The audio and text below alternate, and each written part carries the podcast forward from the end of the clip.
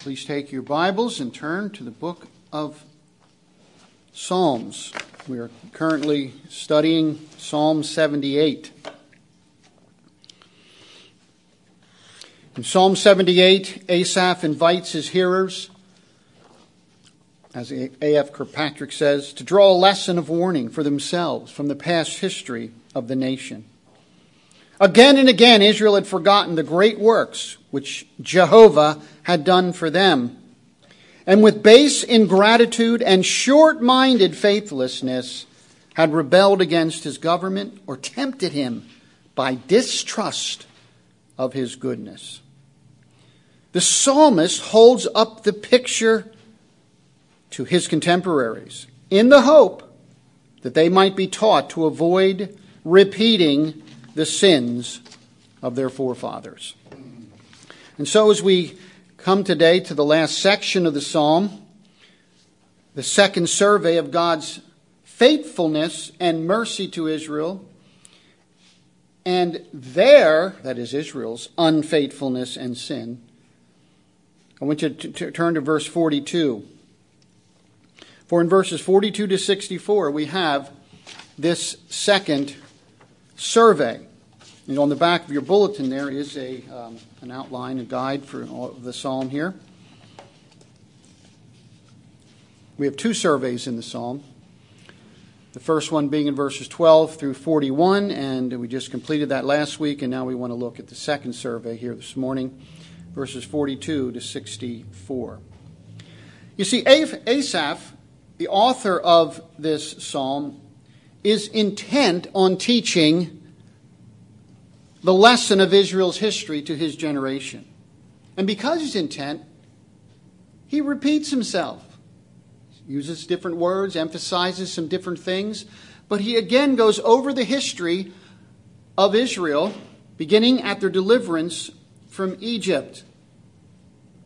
Because he wants to make sure that his hearers, and that includes us, get the message, learn the lesson, are humbled and sobered by the history of Israel, and are determined not to repeat it.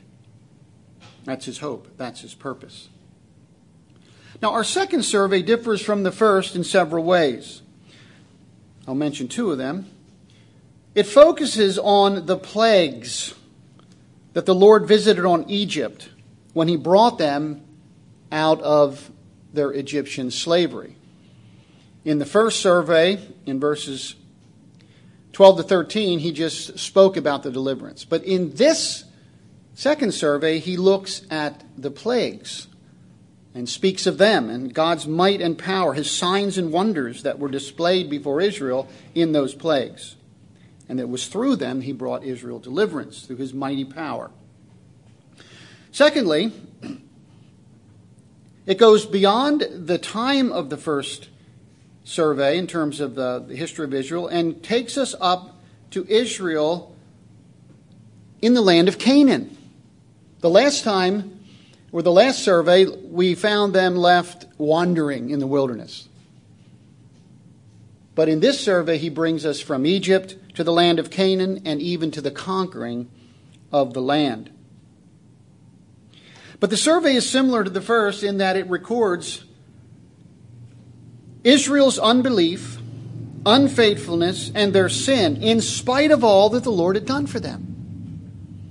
Like we said in our introduction, that's the enigma of history, the riddle of Israel's history. How could it be that a people who were so markedly blessed by God, who experienced signs and wonders, that have not been experienced by any people before or since. And yet, how did they repay God's goodness and faithfulness? With rebellion. That's what we uh, think Asaph is talking about when he says, I'm going to go over Israel's history. I'm going to open my mouth in a parable. I'm going to utter dark sayings or enigmas of old. And that's the thing that still puzzles us. But does it ever puzzle us that we are unfaithful to our God? That we repay His covenant mercies? That we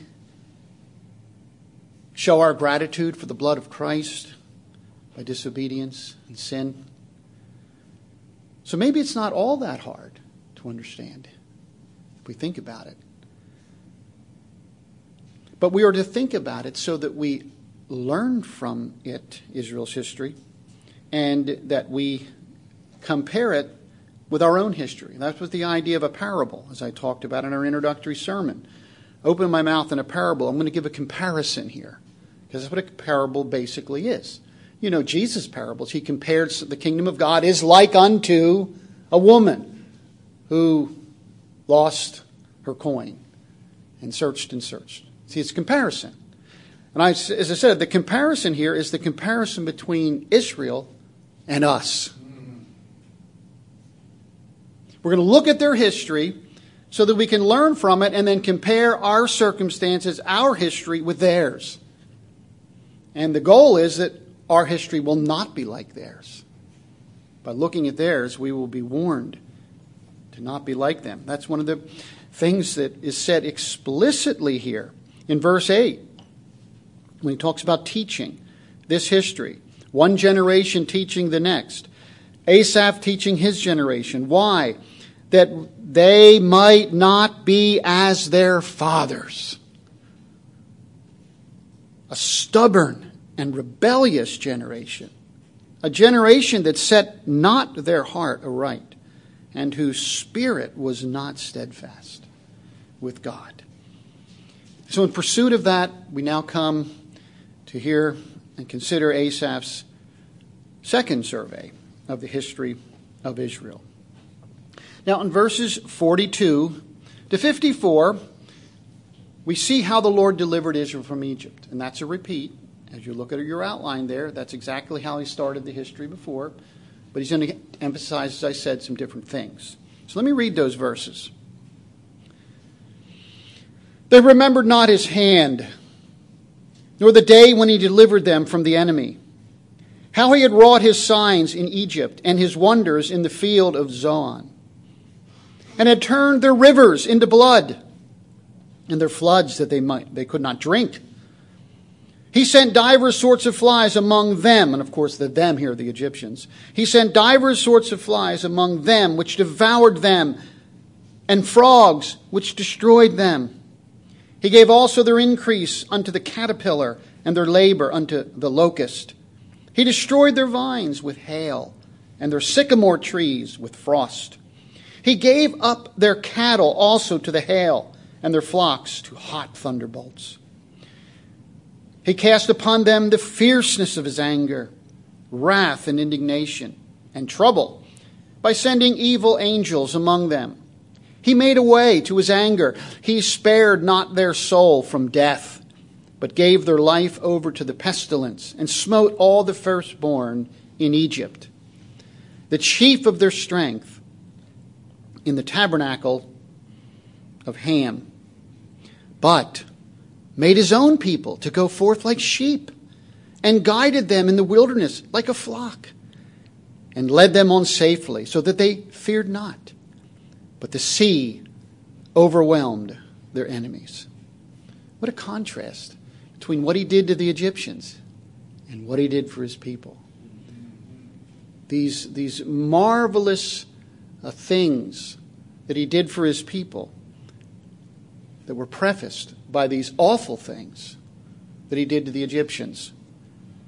We see, we see this mercy of God in stark contrast to how he judged the Egyptians. What a merciful God he was to Israel, whom he had chosen in Abraham.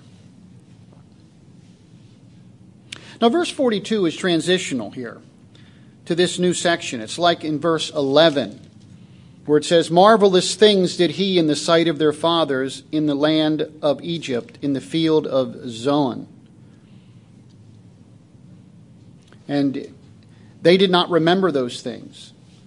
Verse 43 how he had wrought his signs in Egypt and his wonders in the field of Zoan. Now, these verses verse 42 and the, and the one that we saw previous there in verse 11 emphasizes that one of the chief causes of Israel's unfaithfulness and unbelief was due to their forgetfulness of what God had done for them. They forgot, they didn't remember. The forgetfulness of the people of God, I think, and this includes us, has two components, two ways in which it can happen. The first thing is that our forgetfulness is that the things God has done for us just passes out of our minds. We're just not conscious of it. We're not thinking of it. It's just gone. It's not retained in the consciousness or the memory, at least not active in the active consciousness. And sometimes that happens. We just completely forget what God did. Israel did, so do we. How many things has God done for you or for myself in the past. Good deeds, merciful deeds that I've completely forgot about. I'm ashamed to, to think how many I forgot about. How many biblical texts, biblical doctrines that you've studied, you've just forgotten them. That's one of the problems. The other way that we can forget, though, is that the significance of what God has done in the past is not brought forward to be applied to the present or the future. In other words, the revelation of God's goodness and power in previous acts has no real bearing on our minds on the present circumstances. In other words, we remember things He did. We remember the doctrines of Scripture. We remember the cross of Calvary. It's not that we forgot about the cross, we just don't apply it. And so it's not actively used. To remember in the Scripture always has the idea of thinking on something so that it affects how you act in the present. When God remembered Noah, as it says in the flood account, it wasn't, oh, oh, Noah. Boy, I forgot about him. I need to go down and help that guy. Is that what it means? No, it's the Hebrew way of saying he remembered in that he intervened actively. He never forgot him, but the remembrance was that he called it to his mind in the sense that now he would act in the present. So think of what God has done for us. And we do this all the time. We don't make the one for one equation. God did this in the past, and I'm going to apply that he, as he did that, as he promises this, as he did this in Christ, that, that what he did there, he can do it here. And so we lay hold of that past event from Scripture or a past event in our life, and we make it a present reality to guide us today or to give us hope for tomorrow. So forgetfulness is a great problem in those two ways. Because some people, well, I don't forget about Christ and I don't forget about. But do you make it a living reality, a memory that brings it into the present so you can apply it now? That's what. That's the challenge. And so Israel might have remembered. Oh yeah, I remember going through the Red Sea. It's hard to believe that any of them forgot that. And yet, when they got to Kadesh Barnea, and they faced the giants in Canaan, they didn't apply what they had experienced. It wasn't a conscious memory that directed their present and future course. And so they rebelled. If God could overturn the mightiest nation on earth, the superpower of its day, Egypt, and, and bury their army in the waters of the Red Sea, surely he can take care of the Canaanites who were uh, subject to Egypt. Not in the sense that Egypt ruled over them, but there was, they, they were fearful of Egypt. And Egypt often would go and tax them and those type of things. But they didn't apply it to their circumstances. That's the problem. They forgot. In that way, they didn't make it a present reality. So, but that takes some meditation to do that. We have to think. Thoughts that are purposeful, prayerful, and make the equations of faith. Lord, you did this here. That means I know you can do it here. And you can work. The problem was, verse 42, they remembered not his hand. The day when he delivered them from the enemy. And now in verse 43, we go on to the next uh, description of what God did, how He did deliver them, how He wrought in His signs in Egypt and his wonders in the field of Zoan.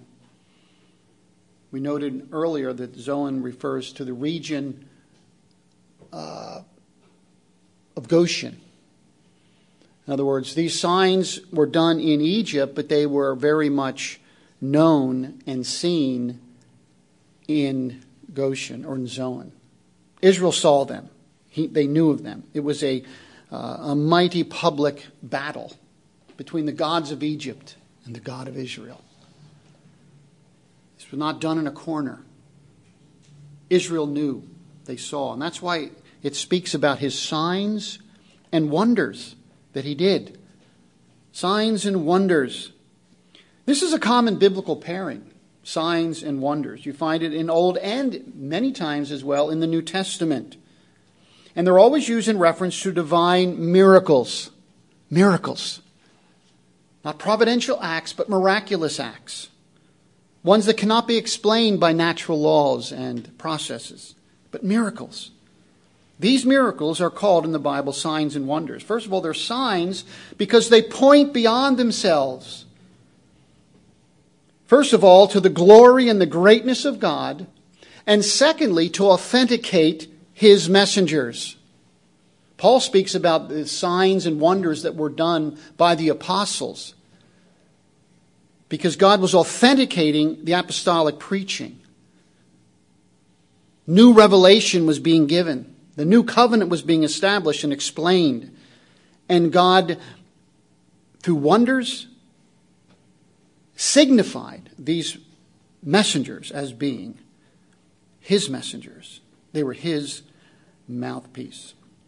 So they're signs. They point beyond themselves, first of all, to the glory and the greatness of God, and secondly, to the authenticity of his messengers. They are wonders in that they cause awe and astonishment to those who behold them.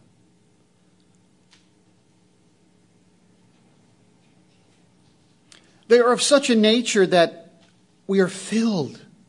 The beholders are filled with, with what these two words I keep coming back to are awe and astonishment. Not just surprise, but something beyond that. Not something unusual, but something miraculous, like the parting of the Red Sea. And they caused this because there were extraordinary displays of God's power, his direct intervention in the affairs of men. And what God did, we're told here, to the Egyptians can only be classified by, as signs and wonders. They were signs to the people of Israel and also signs to Pharaoh and his court and his people. They spoke of the wonder and majesty of the Lord when Moses went and he said, uh, Yahweh has said, Let my people go. Pharaoh said, Who is Yahweh? That I should serve him. I don't know such a God, and I will not let Israel go. Well, he knew of such a God when the plagues were over. In a sense, the plagues answered Pharaoh's question Who is the Lord? as he was humbled to the dust. He saw who the Lord was. And there were wonders and signs and mighty works. What God did in Egypt is unprecedented. Nothing ever like it was done in Egypt's history again. Oh, there was many miracles, but nothing so concentrated and so amazing as that deliverance. Oh, they were delivered in battles. God did mighty things for them. Uh, he parted the the Jordan River, when they went into Canaan, the walls of Jericho fell down. So I don't mean that there weren't signs and wonders later. There were. This was unprecedented. And yet Israel repaid it all with unbelief and rebellion. That's what Asaph is driving home here. Israel forgot these mighty works. They are without excuse. They had witnessed with their own eyes, experienced their own persons these things, and yet they remembered not his hand, verse 42. Nor the day when he delivered them from the enemy, how he had wrought his signs and Egypt and his wonders in the field of Zoan. And now in verse 44 down through 51, he gives a little survey here of some of these wonders, the plagues. And we're not going to spend the time today to go over all the, these plagues and look at them in terms of their, their details. We're not going to go back and read the passages in Exodus. That's just not our purpose here. I'm assuming that most of you, if not all of you, have some good familiarity with these plagues. There were 10 plagues that were visited upon the Egyptians. In this survey, Asaph only gives six of those plagues, perhaps seven. It depends on how you might interpret verse 48. But it seems uh, fair to say that he does six of the, the um, plagues. Therefore, four are left out. The question is, what does that mean? Well, what it means is, like the rest of this psalm, the purpose of Asaph is not to record every detail. When we look at the wilderness wanderings, and he talked about Israel's rebellion at Kadesh Barnea. He didn't even mention the golden calf incident, which was one of the worst of all. They were just fresh from making covenant with God. And here they are making idols and saying, These be thy gods that brought thee out of Egypt. So that wasn't mentioned. Does that mean it wasn't important? No. The purpose of the psalm here is not a detailed recounting. That's in the Pentateuch. That's in the books of history. It's a, it's a, it's a teaching psalm where he's giving surveys. So here, and for his purposes, it is enough to give a survey and include these plagues. Doesn't mean he's unaware of the others or that they weren't important. They all were. Uh, his, his purpose here is thematic. God delivered them with a mighty hand. And he mentions some of those plagues. The first plague, verse 44, is the plague where the waters of Egypt were turned into blood. Turn the rivers into blood. Their floods. They could not drink. By the way, Egypt uh, worshiped the Nile. Their lives depended upon the Nile. They lived in a dry and thirsty land where there was no water. Everything was dependent upon the Nile. They got their drinking water from there. They got their irrigation water. And if the uh, Nile River did not flood every year over its banks and take it, the silt and the, and the uh, rich soil to the floodplain and soak the earth, the Egyptians would starve. They worshiped Nile. God turns it into blood. In all these plagues, the, the, the gods that the Egyptians worship, the different gods, are shown to be powerless. Verse 45 has two plagues mentioned the plague of flies and the plague of frogs. By the way, these are recorded in Exodus 7 through Exodus 9, these plagues, except for the 10th plague, which is in Exodus chapter 12. But you can read those. Just get open your Bible, start reading Exodus 7 through 9, and you'll have the, the detailed account of these plagues. In verse 45, he sent divers of flies among them. This was the fourth plague. And the second plague, see, they're not even in order in his giving it here. It's just, this is thematic. He's putting them forward in a thematic way this the, the flood of or these flies. Which, by the way, the flies were not probably the the uh, annoying housefly, but loathsome flies that bit, and their bites were like stings, for which Egypt is infamous. You, know, you get a river and you got marshlands, you got some really nasty, nasty flies, and they were covered with bites and welts and who knows what else. Then the frogs that came up. The frog was worshipped in Egypt, but they weren't worshiping, and by the time this was over, they hated frogs. They didn't want any more. God brought these frogs forth. verse 46, we have a, a summary of the eighth plague, the plague of locusts. He gave also their increase unto the caterpillar and their labor unto the locust. The worst plague of um, locusts that had ever hit Egypt. And they stripped the vegetation from their trees and from their fields.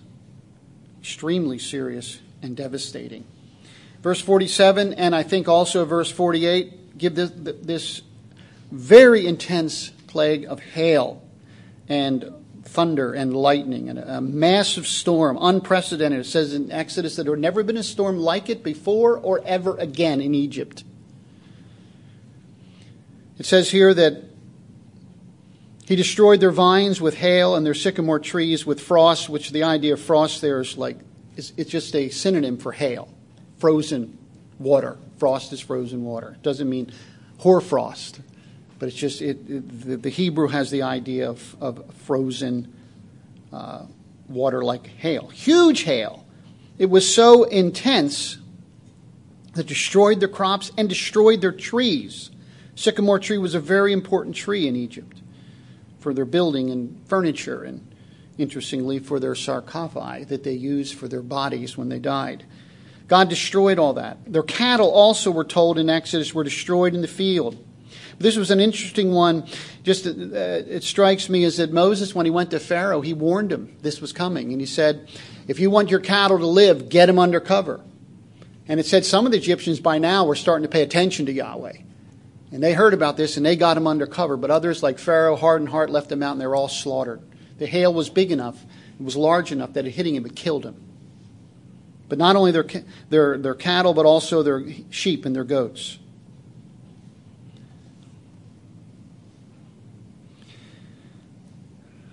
That was the seventh plague. Uh, verses 49 to 51 bring us to the tenth plague, the final plague. He cast upon them the fierceness of his anger, wrath, and indignation, and trouble by sending evil angels. And the word their angel, means evil messengers, and this is, this is not to be taken literally, that God sent demons, evil angels. The word evil here is the, the, word, as we, we've talked about recently in, in Proverbs, it talks about evil here meaning calamity. Messengers that brought calamity to them. That's the idea. He made a way for his anger. He, he, he cleared the highway, as it were, took out all obstructions. There was nothing that could hold him back from the expression of his full wrath and anger in these plagues to be culminated in this tenth plague. He didn't spare now their souls from death. He had killed their uh, animals, he had destroyed their crops, but now he's going to touch their very lives and there would be a pestilence of sorts that would come upon them, and verse 51 would smite all the firstborn in Egypt. And the firstborn was known to be the chief of the strength of a, of a couple, and the man and his wife, their firstborn son. It was all going to be destroyed and would take and he speaks here of Egypt in the parallelism as the tabernacles of Ham. For the Egyptians, were descendants of Mitzrayim. In fact, that was their ancient name, Mitzrayim, that you look at in Genesis. In the table of nations, they were descendants of Ham. Ham, Shem, and Japheth, they were descendants of Ham. That's his destruction that he wrought upon them. Mighty miracles, mighty works, signs and wonders, pointing beyond themselves to his greatness and power, and also authenticating Moses and Aaron as his servants mighty things. And they, but here's what he said in the beginning they didn't remember any of this, they forgot it. When the trials and testings came, they forgot it. They put it out of their minds. Or they, they, they, they didn't see how it in any way applied today. Well, maybe he did it back then, but he can't do it today. That kind of thinking.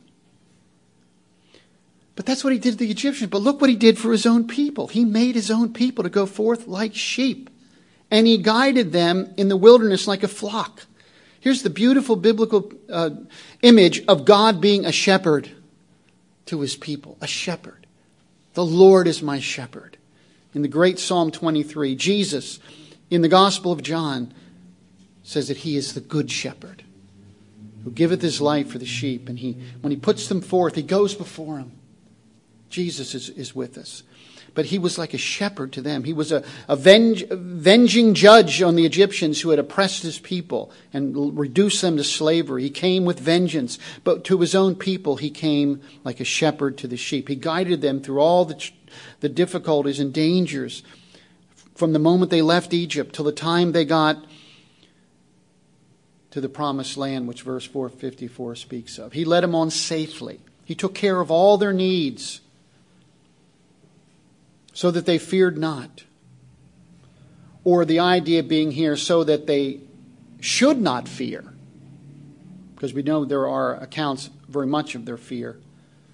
Some have said that it was simply talking about the context of going through the Red Sea. Remember, they were terrified when the Egyptians came. What shall we do? We should have stayed in Egypt. And then Moses said, Fear not.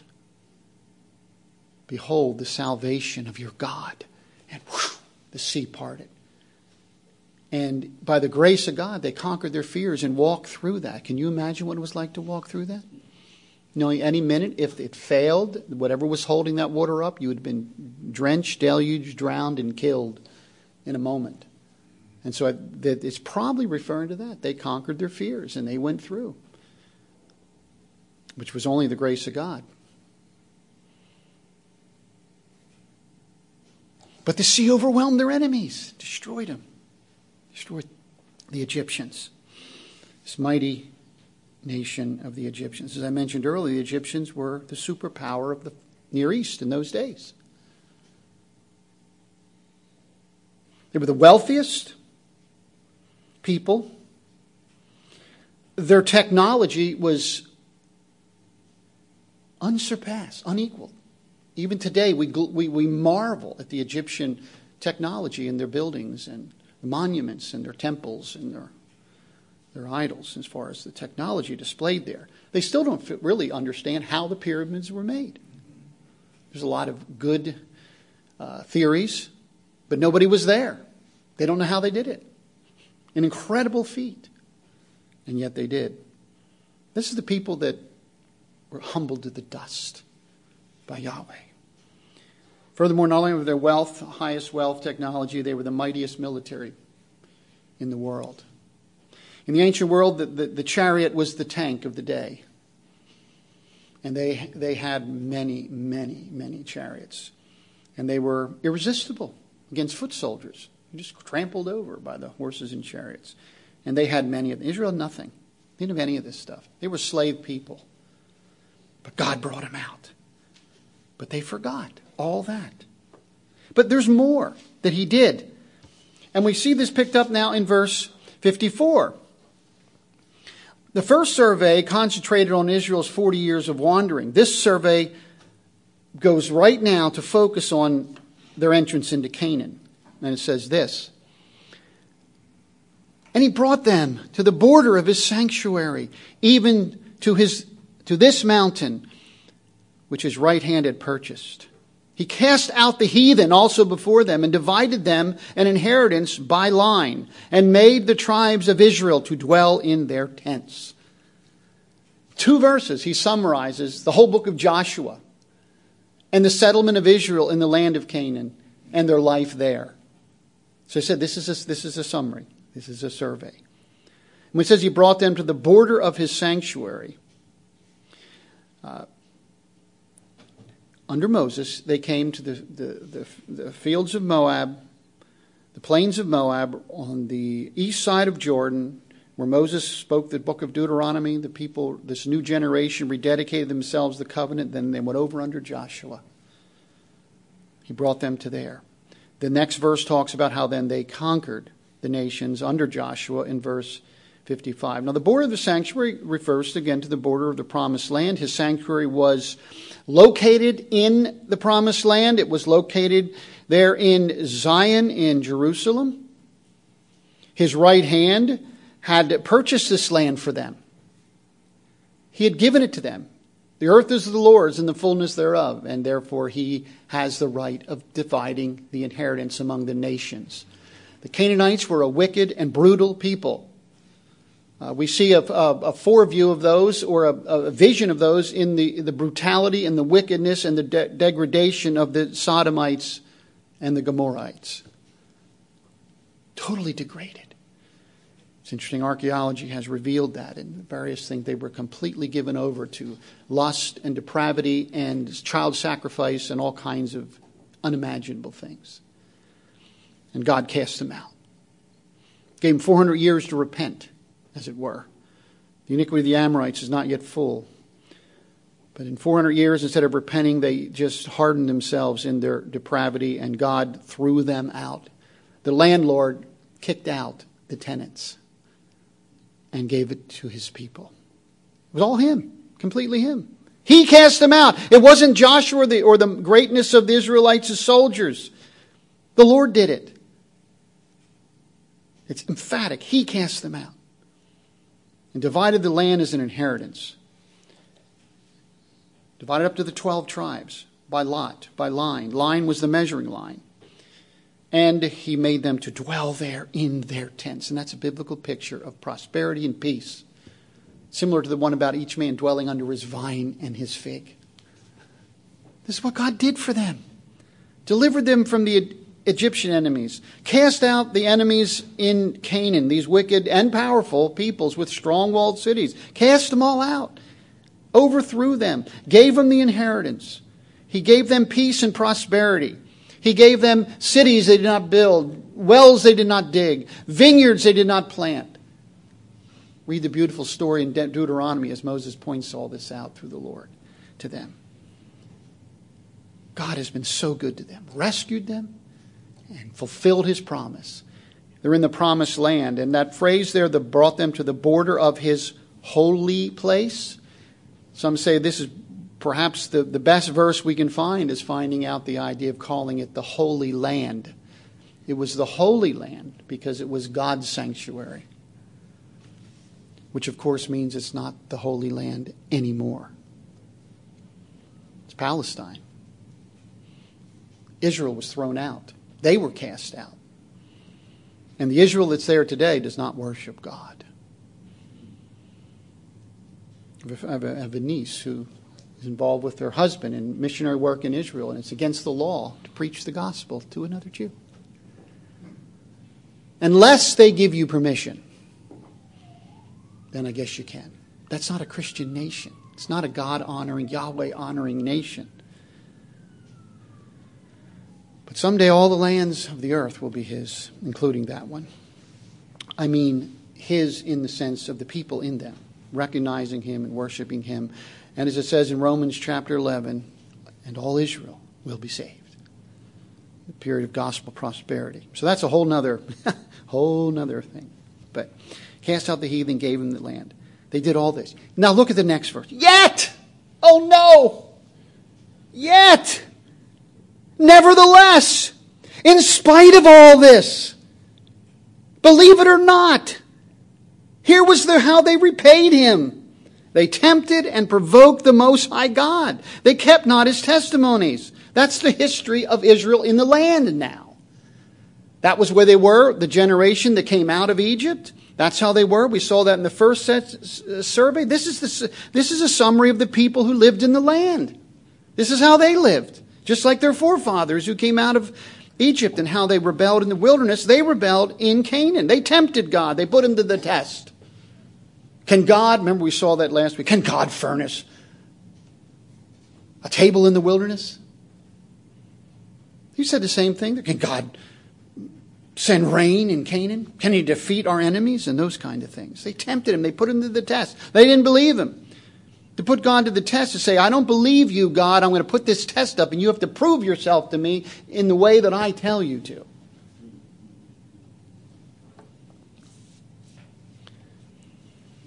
And it was a, uh, a, a, test, a tempting of unbelief. By the way, when didn't, didn't um, Gideon sort of do something like that? No. He was not tempting the Lord and not testing the Lord. Gideon was a man just like you and I weak in faith. His heart was right. He wanted to serve the Lord, but he was weak. And so God, in his mercy, gave him a sign to strengthen his wavering heart. The Lord will do that for us. This was not a test. God, I don't know if you're God, and I don't know what you're saying to me is possible, so I'm going to put you to the test. And if you don't do this, I'm not mean to do with you. That was not the spirit of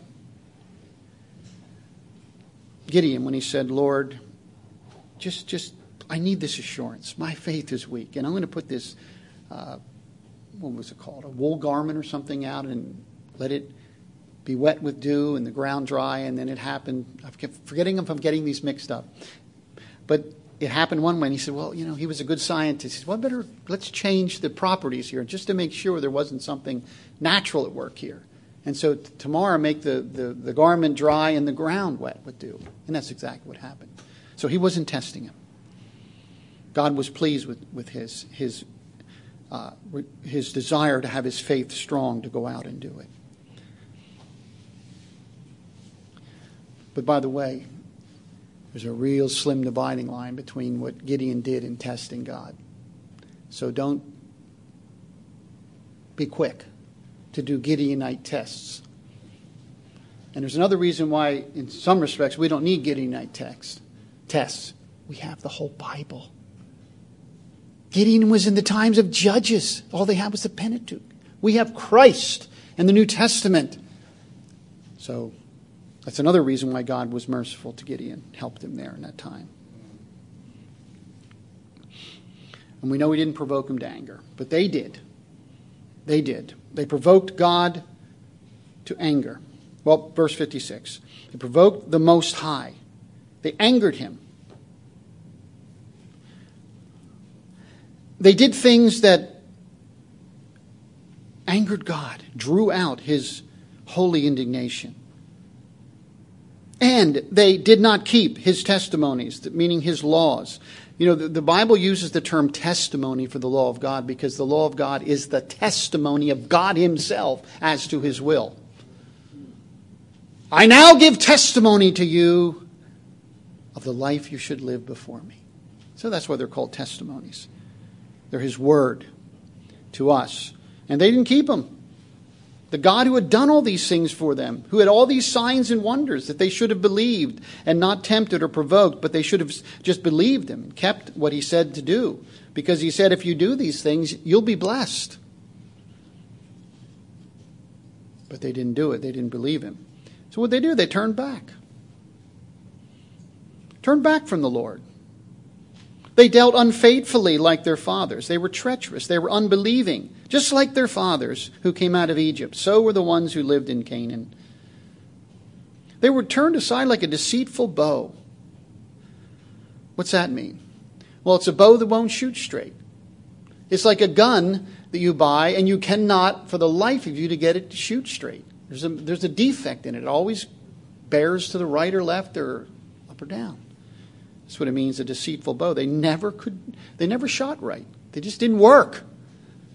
And by the way, what, what, if you buy a bow and then you can't get it to work right, always shoots the arrow off. If you buy a gun or, or any kind of tool that won't work, you get by a saw it just won't cut right. You get frustrated, you get irritated. You're the owner and you bought this and you want it to be like it was. Well, God bought Israel, He brought them into Canaan, and they wouldn't do what they were called and designed to do to serve the Lord. So they provoked him to anger. And here's where we get to the very essence of their sin in the land idolatry and religious syncretism. They provoked God to anger with their high places. High places were, were areas where they set up altars to the, to the Canaanite gods on hills. That's why they were called high places. And they, they would set up these altars to Baal, Ashtoreth, and the like. And that's how they repaid God's goodness. They forsook him and worshiped other gods. And they moved him to jealousy with their graven images. So that's a you can see the synonymous parallelism there. Jealousy is a, is a godly and righteous emotion. When is it expressed? Toward that which is yours and legitimately yours and yours only, and someone else steals it or intrudes on it. We are to be jealous. A man better be jealous for his wife. He better be jealous for his children. And so on. So God was, uh, Israel, he had made them his, using this image, his bride. But they were unfaithful. And he was moved to jealousy. And so God was wroth. When all this came to his mind and attention, when he heard it, heard what? He heard them singing praises to Baal. When he heard them, Oh, Baal, help us, oh, Baal. Remember the, uh, get the image of the Samaria, Samaria um, contest between Elijah and the prophets of Baal. And the prophets of Baal, they were Israelites. Oh, Baal, hear us. When God heard that, he was wroth. He, he, he was disgusted. This idea of greatly abhorred is that of uh, a moral dis- disgust over their actions and their behavior. He was disgusted with him, fed up. So, what did he do? He forsook the tabernacle of Shiloh and the tent which he placed among men, and delivered his strength into captivity and his glory into the enemy's hands. He gave his people over also unto the sword, and was wroth with his inheritance. The fire consumed their young men, and their maidens were not given to marriage. The priests fell by the sword, and their widows made no lamentation. Now, Here in this survey, what Asaph does is pulls out one incident and describes it from Israel's history as representative of how God dealt with his people when they were angry. And this was one that came from the earlier time of their history. It was, it was not in Judges, it was past Judges, but it's the story of what took place in the days of Eli, Hophni, and Phinehas. Just, just to show you that, go to 1 Samuel for a moment here. We have time to look quickly at this. 1 Samuel 4. Remember, this, remember the situation? The tabernacle was at Shiloh, which was in the land of Ephraim. Eli was the high priest, and he was a good man, but he was a weak man. And his, his sons were evil. They were very evil. And they were priests and they were uh, taking uh, of the people's offerings for their own purposes. When people came and would give an offering, part of the offering would be set back for them, and they would eat a feast before the Lord, rejoicing and worshiping in God. Well, uh, the sons came and says, "I want that." And they, they says they stuck their hooks in while the water was boiling in the cauldron. But they also laid with women at the gate of the tabernacle and temple, committed vile sexual acts of sin. And these were the priests. And uh, Eli tried to restrain him, but it, it, it, he didn't try hard enough. He should have disposed them, deposed them from their office. But the long and short of it is, God was disgusted as it says here in our passage. And so here's what it says in 1 Samuel 4. And the word of the Lord came, uh, the word of Samuel came to all Israel. Now Israel went out against Philistines to battle and pitched besides Ebenezer. And the Philistines pitched in Aphek, and the Philistines put themselves in array against Israel. And when they joined battle, Israel was smitten before the Philistines. And they slew of the army in the field about 4,000 men. And when the people were come into the camp, the elders of Israel said, Wherefore hath the Lord smitten us today before the Philistines? Let us fetch the ark of the covenant of the Lord out of Shiloh unto us, that when it cometh among us, it may save us out of the hands of our enemies. Good luck charm. So the people sent to Shiloh, that they might bring from thence the ark of the covenant of the Lord of hosts, which dwelleth between the cherubims. And the two sons of Eli, Hophni and Phinehas, were there with the ark of the covenant. And when the ark of the covenant of the Lord came into the camp, all Israel shouted with a great shout, so that the earth rang again. When the Philistines heard the noise of the shout, they said, What meaneth the noise of this great shout in the camp of the Hebrews? And they understood that the ark of the Lord had come into the camp. And the Philistines were afraid, for they said, God is among, or God has come into the camp. And they said, Woe unto us! For there hath not been such a thing heretofore. Woe unto us! Who shall deliver us out of the hand of these mighty gods? These are the gods that smote the Egyptians with all the plagues in the wilderness. So they had more faith in the Lord than the, Egypt, the Israelites did, if you want to call it that. So here's what they say Be strong and quick yourselves like men, O ye Philistines, that ye be not servants of the Hebrews, as they have been to you. Quit yourselves like men and fight. And the Philistines fought, and Israel was smitten. And they fled every man to his tent. And there was a very great slaughter, for there fell of Israel 30,000 footmen. And the ark of God was taken. And the two sons of Eli and Hophni and Phinehas were slain. Now, keeping your finger there, if we turn back to our passage here. He forsook the tabernacle of Shiloh, the tent which he placed among men, and delivered his strength into captivity. What was his strength? What was his glory that he gave to the enemy's hands? The ark. He was so disgusted with Israel that he allowed the Philistines to take his ark, his glory, into their possession. And by the way, it never went back to Shiloh again. God was done with Shiloh. It sat by the wayside, really, it, uh, until David restored it eventually to a tent in Jerusalem. But that's what it's talking about here. He placed it, um, he gave his glory into the enemy's hands. And we just read how he gave his people also over to the sword. 34,000, four in the one battle, I think it was, and 30 in the other.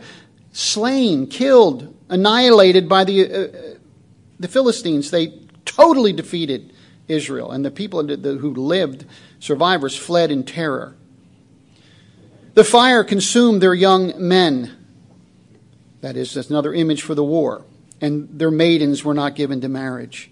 All those maidens, those young virgins who were hoping for husbands, they never married because the men had been slaughtered. There were no husbands for them. This is God's anger being expressed. So not only did the men suffer, but the women did greatly. Their priests fell by the sword. Who were they? Eli, I mean, not Eli, the sons of Eli, Hophni and Phinehas. We just read they were killed in that battle. See, this he's taking this one incident as a as a representative incident of how God, when he was angry, let the enemies of the Lord crush him. Here they even took his ark, and here priests were killed, which, by the way, happened in the future when the Babylonians took Jerusalem and when the Romans took Jerusalem. These things were carried away, priests were slain.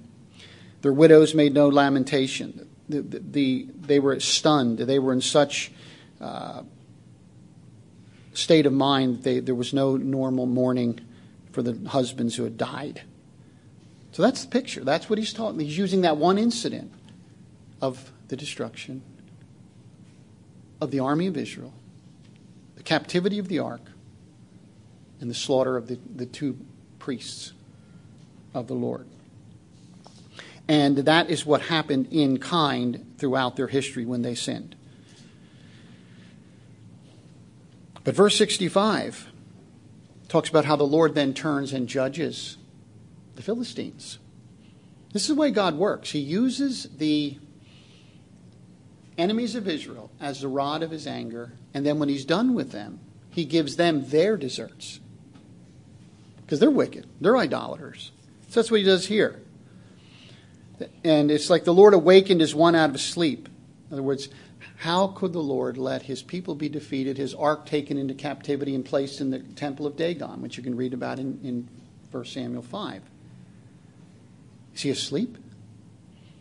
Well, it seemed like that, but he waked as, as one who was sleeping, or as a mighty man, shouting by the reason of the wine, the exhilaration of wine. And he smote his enemies. Even though the Philistines had had this great victory, God dealt with them. And this is, this is, So he smote them in their hinder parts, and that's literal. Remember the story? He struck them with some strange disease that dealt with a hemorrhoid. Remember that? And so he put them to utter shame and reproach by a loathsome disease, the Philistines. Of course, he doesn't go into the fullness of the story. Remember how when it went into God of Dagon, it, it came in the morning and it, it had fallen over on its face worshiping, as it were, before the Lord. Well, they set it back up. The next day, was, was his head was broken off. And they said, "Well, we better move this." They moved their place, and people got sick. Moved to this place, people died. Moved to this place, the emerods, you know, all this. And they finally said, "We don't. We got to get this. We got to get rid of this thing." And they they sent it back to Israel. But this is what God did for them. And that's, that's the story of the history. God would allow the Syrians to come against the Israelites and defeat them, and then he would rise in his anger and defeat them. The Assyrians came, took the northern kingdom captivity, but then God overthrew the Assyrians. Later on, past our history here, the Babylonians came, overthrew Judah. Then God overthrew Babylon. Now we come to the very end of our psalm. And the psalm ends on a wonderfully positive note. Remember the historical setting, at least the one as best we can understand for this psalm? Is that these ver- this psalm was written by Asaph after the northern kingdom, the ten tribes that had broken away from uh, the house of David after Solomon's reign under Jeroboam. They broke aside and they became the northern kingdom of Israel. And then there was the southern kingdom of Judah and Benjamin. Benjamin was very small and was pretty much incorporated into Judah, and often it was just called the kingdom of Judah because of that fact. Well, northern kingdom was very, very evil. Jeroboam set up a rival religion. All the kings after him followed this. God eventually had had it, like it says in the psalm here. He just he was disgusted with the northern kingdom, and he delivered them into captivity, literal captivity. The Assyrians came, destroyed the northern kingdom, took Samaria, uh, killed the, the leading men, and took the people out of the land and moved them into other countries and scattered them throughout the earth of that day. That's what he did to them. This psalm was written after that fact, we believe. Asaph, who was a Levite in charge of the music in the south, in the southern kingdom of Judah, probably at the time of Hezekiah, wrote this. And he's saying to his people, Learn from this. God has kept a remnant in us. He has been merciful to us. He chose us. After he has refused the tabernacle of Joseph throughout history, and now he's finally refused it and he sent him into captivity, let's not go the way of the northern kingdom. And so here's what he says Moreover, who refused the tabernacle of Joseph, and he chose not the tribe of Ephraim, but chose the tribe of Judah the Mount Zion which he loved, and he built his sanctuary like high places, or palaces, excuse me, like the earth which is his established forever. He chose David as his servant and took him from the sheepfold, from following the ewes, great with young. He brought him to feed Jacob his people, and Israel was his inheritance. So he fed them according to the integrity of his heart, that is, David did, and guided them by the skillfulness of his hands. This is the last part of the history. Look what God has done for us. Remember, he's talked about how he led them out of uh, Egypt, how he gave them the land of Canaan, and then how people repaid him. He's trying to appeal to Judah here. Let's not repay the Lord like our fathers did for all their goodness. He's been so good to us, those of us who are of Judah. Yes, he's rejected the northern tribes, the tabernacle of Joseph and Ephraim. He's chosen us, though. We're his special tribe. He chose Zion, Mount Zion, Jerusalem, which is in our territory. He loves it. He's placed his sanctuary here. Solomon, his son, has built this magnificent temple. It's right here with us because he loves us and he's chosen us. He then gave us David to be our king. And from the line of David, all the kings of the south came. The northern kingdom had no sons of David. They came well, first of all, Jeroboam and maybe a generation or two, I don't remember, but then they were all just because there was assassinations and plots and coups, and the north was a mess. But Judah stayed under a Davidic ruler. God has been so good to us, and now, if, if we're correct, he chose David, and he has in his place now a man like David called Hezekiah. We are blessed by this king. We've been blessed in so many ways. So, what's the, what's the lesson? Let's not be like our forefathers. Let's not be like the people in the north, the northern kingdom of Israel. So, that's his final plea. That's where the history places this psalm. What will Judah do? Question is, what will you and I do as we hear this history? And look at all of the blessings God has given us. We are the new Zion. We're the heavenly Jerusalem in its earthly form. We are the people of David. That is, the son of David is our ruler. Amen. He's our king. We are part of the temple of the living God that he's building on earth. We are the church. He saved us. He's delivered. What will we do in response? Look at verse 70, uh, 70 through 72, because David was a type of Christ. This is Christ. He chose Christ. I'm going to put that in there as his servant. He didn't take him from the sheepfold, but he took him from the carpenter's shop. And what did he do with G? He brought him to feed us, his people. The Israel of God We're his inheritance. Jesus is feeding us according to the integrity of his heart. He's guiding us by the skillfulness of his hands. But how are we going to repay him? That's you and I have to answer that question.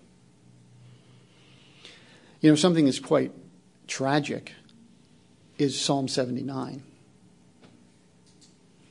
Psalm of Asaph. O God, the heathen are come into thine inheritance. Thy holy temple they have defiled. They've laid Jerusalem on heaps. The dead bodies of thy servants they've given to meat under the fowls of heaven.